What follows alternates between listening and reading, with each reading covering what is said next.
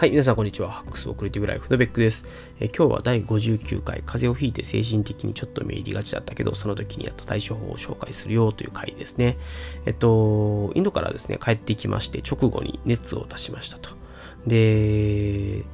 ねまあ、先週の日曜日に熱を出してちょうど今1週間経ったところなんですけれどもあのこれが思ったよりも長引きまして3日間寝込みましたで最初ですね、やばいインドの金持って帰ってきたんちゃうかなとかね、あるいはあの中国で今流行ってるやつかなみたいな、ちょっといろんなこう不安があったんですけども、病院に行って、あのやばい菌でもなければ、まあ、インフルエンザでもなくて、まあ、とりあえず風邪だねっていうことで、まあ、お薬もらって、まあ2日、そこから2日ですね、だから月火と会社を休んで、まあ、寝込みましたと。で、まあ、あの、それ自体はね、あのいろいろあるとは思うんですけど、まあ、とりあえず風邪ひいたらしゃあないです。休むしかないんで、まあ、休んだんですけれどもあのー、まあ、この時にね結構精神的にちょっと崩れちゃいましたと。で、まあ、ちょっとねその休んで精神的に崩れたっていうことプラス、まあ、その後もちょっと仕事でいろいろトラブルがありまして、で、今現在進行形でちょっと精神的に崩れがちなところなんですけれども、その時に、あ以前だったら結構そのネガティブなマインドに引きずられてしまってもう何も手につかないみたいな状態になってしまいがちだったんですけども今は結構そういうものに対してもあの適切にねよく言えば、まあ、距離が取れるようになったというかあのなんかね簡単に言うと自分のことなんですけど第三者的に見ながら少し冷静に不安と対峙できるようになったので、まあ、それをどのように実現したかってことを少し共有していきたいなというふうに思います。はい。で、まあ、まあ何よりもね、えっと、今、あの、ここで、ポッドキャストを撮ってるっていうことが実は一番僕の精神的な安定に寄与してくれているというのもあるんですけれども、まあ、あの、というのもあって、まあ、急遽ですね、えっと、ちょっと全然まだ喉の調子良くないんで聞きづらいかもしれないんですけど、あの、急遽、まあ、撮りたいなというふうにふうに思って撮っております。はい。で、まず、あの、何をやったかっていうと、えっと、まあ、ちょっとね、なんで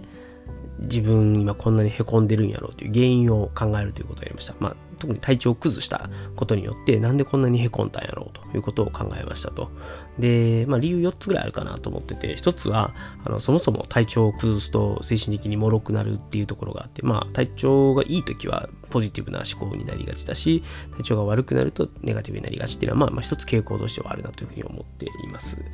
で、えっと、2つ目の理由としてはあの体調を崩すとですね何もできなくなってしまうわけですね。仕事もできなくなるし何か生産的な活動もできなくなると。もう寝てることしかできないっていう状態だったので、あの、何もできない自分とかね、成果が出せない自分に焦りをちょっとね、覚えてしまったりとかね、あとは不安とかがね、えっ、ー、と、募っていくというか、だんだんだんだんこう、募るというよりは積もっていくって感じですよね。で、えっと、まあまあまあ、なんで、頑張らないといけないのに、頑張れないみたいな風になって、なんて自分はダメなんだみたいな感じで少し悪循環に陥りがちだったっていうところがあるかなと。で、3つ目の理由が、あの、まあ、そもそも風邪をひいたとか関係なく、自分もともと自信喪失気味やったやんと、自己肯定感下がり気味やったやんみたいなことに思い至りまして、で、まあ、そういう、やばいみたいな焦りがあったんですよ。で、やばいみたいな焦りがある時に何もできへんみたいな感じになってもって、まあ、それが、まあ、余計に焦りにつながっていったと。なんでまあ、ベースとして自信喪失気味焦ってたみたいなところに対して何もできへんっていう状況になったっていうのが、これはまあ非常にあの精神的な、えー、と悪化を招いた理由でしょうと。で、4点目が、あのそもそもストレス発散ですね。運動するとかカラオケするとか美味しいものを食べたり、まあ、人と飲みに行ったりしてね、ストレスを発散するっていうことができなくなったっていうこと。まあそれとまあポッドキャストもやっぱり体調悪い時っていうか特に僕今回喉がやられたんで、ポッドキャストを撮るっていうことができなかったんですね。で、やっぱりそういうところもあって、まあ、そもそもね、えっ、ー、と、なので、精神的に、体調が悪くなると精神的に脆くなりやし、なりがちだし、何もできなくなって、何もできないことに対して焦りを覚えたりとか。で、まあ、そもそも体調崩す前からそうだったよねっていうところがあって、それが体調崩すことによって、より一層不安になったっていうこと。で、それからストレス発散が体調不良でそもそもできなかったっていうあたりが、まあ、理由だろうなとで、なんでこういう理由を思いついたか、考えたかっていうと、あの、簡単に言うと漠然とした不安を漠然としたまま置いてると、すごい、こう、不安だけが広がっていくんですね。で、ただ、自分がなんで不安なんやろうかっていう理由を考えて、その理由が多少もどうしようもないものであったとしても、でもやっぱり当たり前なんだけど、体調崩したら何もできへんから、何もできへんことによって、えっと、余計焦っちゃうよね、みたいなのって、一回言葉にするだけでも、やっぱり漠然とした不安としたまま自分の胸の中に置いておくよりは断然いいですと。なんで、えっと、まずはしっかり自分の不安に対して言語化をしていってあげるっていうことをやるだけでも精神衛生っていうのは非常に改善されるというところがあります。はい。で、えっと、そういういろんな理由を考えた後に、じゃあどうすんねんということを次対策として考えるわけですね。で、えっと、今回は体調良くなかったので、まあ、ストレス発散が使えませんと。そういう時に、じゃあ何をやるかっていうと、もう大きく分けてね、できること2つしかありませんでしたと。で、1つは、あのお休みしている間は、とにかく寝る。もう、とにかく寝不足になると結構マイナス思考になりがちっていうのがあるので、もうとにかく寝ると。で、体調を良くすると。体調、多少、えっと、眠たくなかろうが何であろうが、とりあえず寝る。で、えっと、自分の精神、体調と精神衛生を整えるっていうことに集中するっていうことをやりましたと。うん、あのなので、えっと、いくら焦ってもね、えっと、体調が良くならないことには働くことはできないわけだから、それだったら1分2秒でも早くね、体調を良くして働くのが一番最善だよねっていうことを、言葉ですね、当たり前なんですけど、あの、ネガティブな思考に頭がとらわれてる時って、そんな当たり前のことも考えられなくなりがちなので、あの、まあ、それをわざと言い聞かせて寝るっていうことをやりましたと。で、次に、えっと、まあ、通勤がいざできるようになった時とかにも、相当今回、あの、通勤ができるようになってからも、とか通勤ができるとおかしいな、会社に行き出してからも精神衛生やばかったので、あの、通勤時間に、まあ普段だったらオーディオブック聞いたりとか、ポッドキャスト聞いたりとかっていうのやってたんですけど、えっと、この2、3日はずっと音楽を聴きましたと。まあ自分のね、好きな音楽を聴きながら、まあ、何も考えないように頭を空っぽにするっていうことにとにかく専念してましたと。なんでこんなことをしてたかっていうと、あの、自分の頭の中でネガティブな思考っていうのがぐるぐる回り出すわけですね。で、あの、ネガティブな思考に陥りがちな時って、同時に焦りの気持ちも強くなるので、行動がすごい短絡的になりがちなんですね。なんで、あのわざと止めるっていうことをやりましたと。思考を止めるっていうことと、あの、まあ、行動を止めるというかね、立ち止まるっていうことを意識的にやっていましたと。で、でそういうことをやるかっていうと、まあ、先ほども不安に名前をつけるっていうことをやったんですけれども、何で不安なんだろうっていう理由を考えるってことをやったんですけど、それと同時に、あのー、自分が不安だと思っていることの大半はあの自分が生み出しているただの幻想でしかないっていうことが、まあ、あるんですけど、まあ、それを、えっと、これは幻想だね、これは幻想じゃなくてリアルだねみたいなことを評価をするっていうことをやるために頭の中を空っぽにしてやってました。まあ、具体的にどういうことをやってるかっていうと、一回あの音楽を聴いたりとかして思考を止めて、一回何も考えないようにすると、やっぱり何も考えないでずっといるっていうのは無理なので、だんだんだんだんこう不安みたいなやつがまた出てくるんですよ。で、そうやって、えっと、待ち伏せをしておくというかね、不安が、あの、何も考えなくしてた隙間に現れてきた不安に対して、えっと、今これで考えていること、なんで俺、休んでたんやろみたいなとかね、えっと、こんなこと知る場合じゃないのにみたいなのが出てきたときに、いや、これは、あの、僕が今の状況に対して勝手に評価をしているというかね、意味付けをしていることであって、これをいくら考えたとしても物事は好転しないよねっていうことなんですね。なんで、そういうふうに頭を空っぽにしてやってきたものに対して、一つ一つ、はい、君は僕が生み出した幻想だから捨てるよっていうようなことをやっていくんですよ。で、あの、なんていうのかな、あの、ネガティブなマインドって、うんと、どんなにね、考えても、あの、まあ、それが行動のモチベーションになる場合もあるので、まあ、必ずしも全部が全部悪いというわけではないんですけど、大概の場合、あの、それがあろうがなかろうが行動には影響を与えないんですね。むしろ、あの、何も手につかないみたいな形で行動の阻害要因になったりする可能性があるんですね。なんで、えっと、できる限りネガティブな思考で考えても意味がないことかどうかっていうことを評価をしてあげてこれは考えても意味がないからこれはもう捨てようみたいなことを意識的にやっていかないと、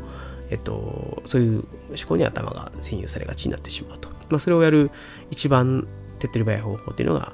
えー、まあ、頭を空っぽにして考えるのを止めて止めた時にやってくるやつらに対して名前をつけてあ君は僕の生み出した幻想だね。じゃあさようならっていう形でやっていくと。いうことをやっていくとまあまあ比較的あのだんだんですね、えっと、自分のネガティブな思考っていうものが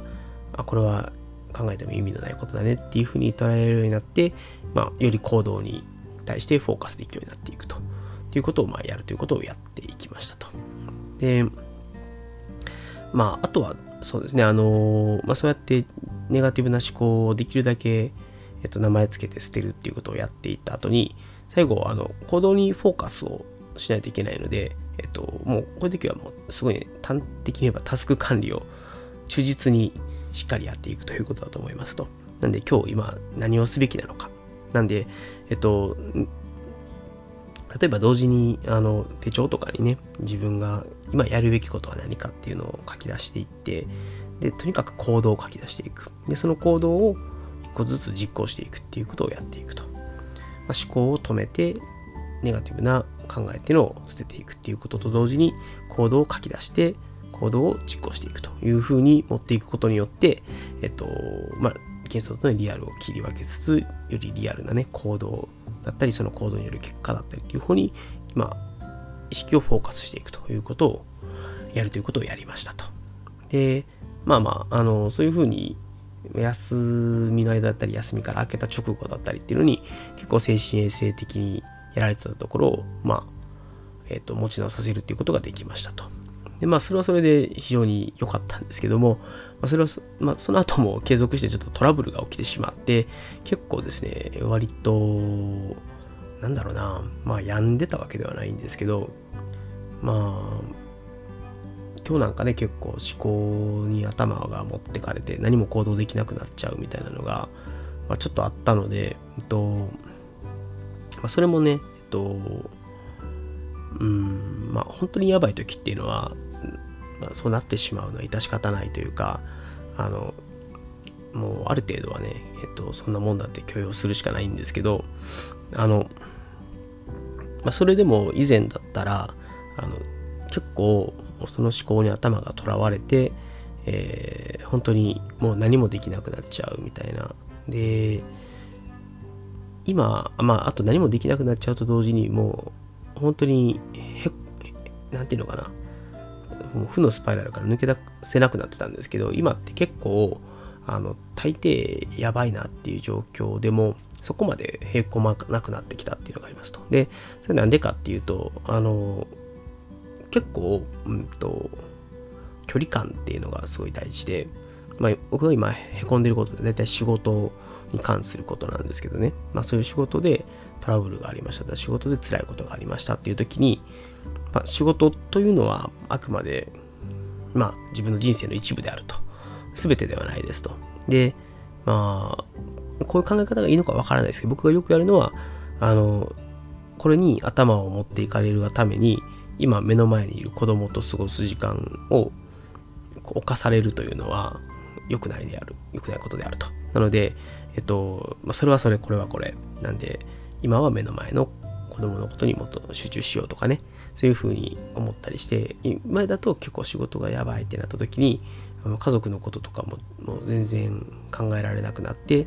仕事のトラブルを解決する。まあ当然トラブルは解決するに越したことはないんだけど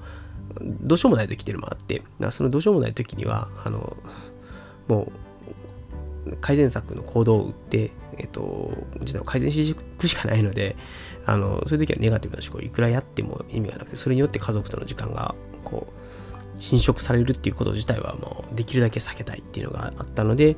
まあ、最近はあの少し仕事の悩みだったり仕事上でもう悩んでもせんなきことっていうことについては距離をとってまあこれはもうもう行動で直していくしかないからまたあの今後頑張ろうみたいな感じで思って、えー、っと今目の前の家族について、えっと、ちゃんと意識を向けるっていうことができるようになってきたと。まあ、なんで少しその仕事との距離感みたいなのをね、以前はちょっと仕事一辺倒になりがちだったところを少し、えー、まあ、もう少し第三者的というか、少し客観的に捉えながら、えー、考えられるようになっているところで、まあ、精神衛生的にも、まあ、泥沼にはまるっていうことがなくなったのかなというふうに思いますと。まあ、っていうようなことがありましたというか、現在進行で起きてますと。なので、まあ、頑張っていきたいなというふうに思ってます。頑張っていきたいなっていうかね、まあ、頑張りすぎずに頑張るみたいなね。あの、まあ、悩みすぎても始まらないので、えー、とにかく行動に集中していく。で、家族と時間を過ごすときには家族のことに集中していく。で、えー、仕事をやるときに仕事に集中していくっていうことをやっていこうというふうに今は思っています。はい。ということで、まあ、なんだろうな、ちょっとね、だいぶ漠然としてるんですけど、まあ、今日お話した内容ね、えっと、まずは不安の原因をね、考えて、漠然とした不安に名前を付けてあげて、形を作ってあげるっていうことをやって、その次に、まあ、体調が悪い時はもうどうしようもないで寝るっていうことをやるっていうのと、それからネガティブな思考を止めるために頭を一回空っぽにして、でその空っぽにした時にやってくる不安っていうやつらに一個ずつ名前を付けて捨てるっていうことをやっていくっていうことをやる。それから、ま、行動にフォーカスをしないといけないので、あのタスク管理を忠実にやっていく。自分がやるべきことを書き出して、一個ずつ実行していくと。ね、思考もネガティブな思考がやってきたら一個ずつ名前を付けて捨てていくっていうことをやっていくっていうことをやると、まあ、比較的、えー、気持ちをですね、えっと、最悪なと言いますか、あの、本当に何も手につかないような最悪な状態に持ってかずに済ませることができましたよっていうお話でした。はい。で、えっと、はい、それからですね、小話いきたいと。久しぶりに。えっとですね、先日と言いますか、あの、まあ、えっと、火曜日かな、お休みをもらって、で、体調もだいぶ治ってきたんで、パスポートの更新に行っておこうと思って、パスポートを更新しに行きましたと。で、あれってね、10年更新なんで、えっと、写真が、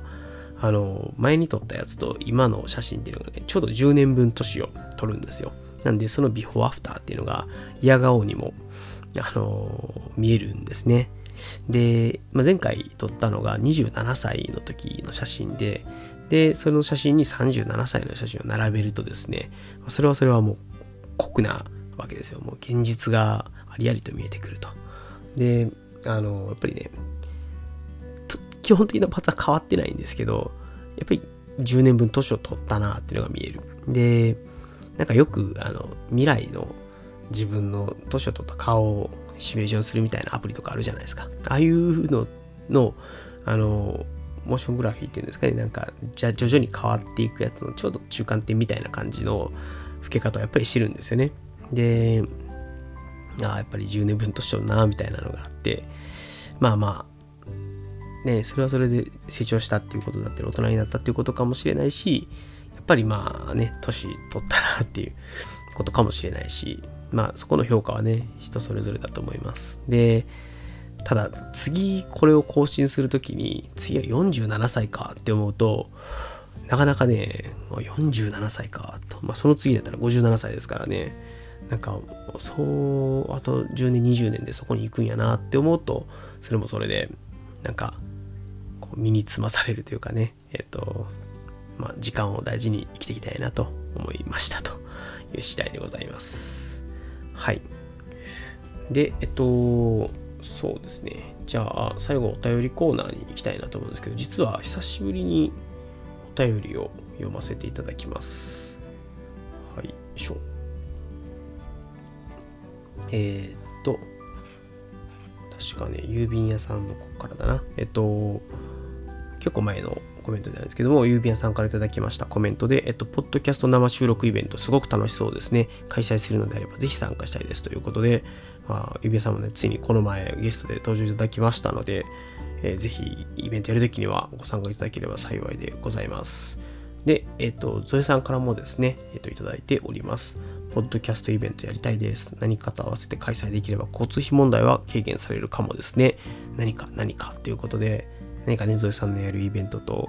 ちょっと日をずらして、1日ずらしてやるみたいなことができれば、確かに、えー、いい感じにですね、えっ、と、交通費をですね、節約できるかもしれないなと。あの、ゾエさんと倉下さんにぜひ来てもらいたいなと思うんですけど、お二方のあの広島と奈良なので、あの、ね、なかなかこのイベントの今度こう、赤字にならないラインっていうのがちょっと上がっちゃうっていうところがあって、考えねばならんなというふうに思っています。まあちょっとどれぐらいかな、4月かな、5月かな、まあそれぐらいをターゲットに何かイベントができればなというふうに思っています。はい。で、それからあの、雛形さん、ひなさんからいただいたコメントで、えっと、緊急号外を聞きました。パスポートの残存期間問題、一個人では集められるサンプル数に限界があるので、先人の知見は参考になる。公式情報では大丈夫でも現場で止められるとかは結構ありそうだし、貴重な体験談、エアインディアのフライトの雰囲気も分かった。現地滞在ご安全にどうぞということで、まあ、緊急号外をね、やって、あのパスポートの残存期間がやばい状況でインドに渡航して、まあ、なんとか渡航できましたよみたいなお話をさせていただいたんですけれども、まあ、それに対する、えコメントありがとうございました。あの本当にね、まずね、行けるかどうかがわからないドキドキの展開だったんですけど、無事インドに入国もできまして、ま、インドの国内でもちゃんと移動ができまして、まあ、無事帰ってくることができましたということで、あの、パスポートは皆さんあれですね、6ヶ月切ると一部の国だとトラブルになりかねないので、えー、ぜひですね、6ヶ月以内になる前に、え更新をしてください。はい。